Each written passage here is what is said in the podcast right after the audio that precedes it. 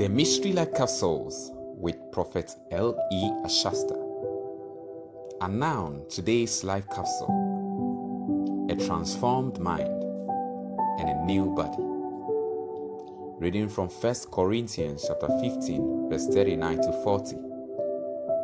All flesh is not the same flesh, but there is one kind of flesh of men, another flesh of beasts, another of fishes, and another of birds.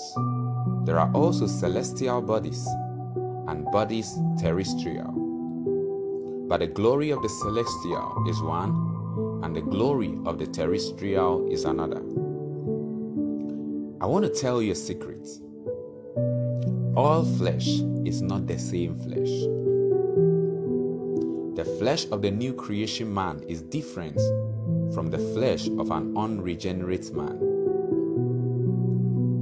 It is generally presumed that when one gets born again, it is only his spirit, the spirit man, that experiences a new life, but the body remains the same. This assumption is not true according to the scriptures. The scripture above makes it clear that all flesh is not the same.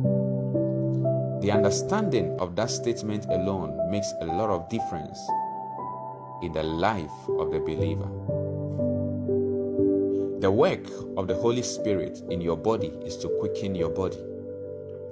Romans chapter eight verse eleven says, "But he that raised up Christ from the dead shall also quicken your mortal bodies by his Spirit that dwelleth in you." The moment you received the Holy Ghost, he began his work of quickening in your body, and you didn't have to tell him. He is God, and he knows what to do for you. God's ultimate desire for you and for all of us is to possess our celestial bodies, which has been prepared for us in the heavenlies.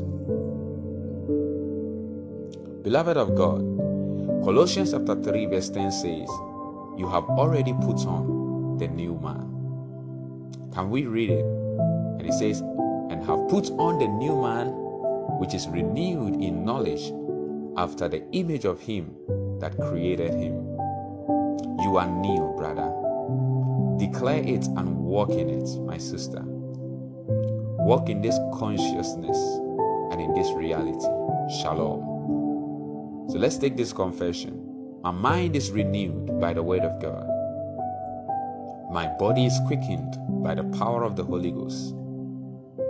I am transformed and renewed daily into the very image of him who gave birth to me. Glory, hallelujah.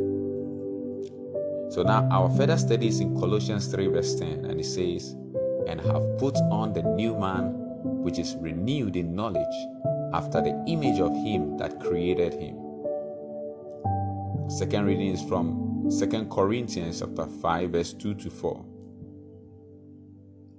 And it says, "For in, in this we groan, earnestly desiring to be clothed upon with our house which is from heaven. If so be that being clothed, we shall not be found naked. For we that are in this tabernacle do groan, being burdened, not for that which we would be unclothed, but clothed upon, that mortality might be swallowed up of life." Thank you for your time, and have a fruitful and a blissful day. Shalom.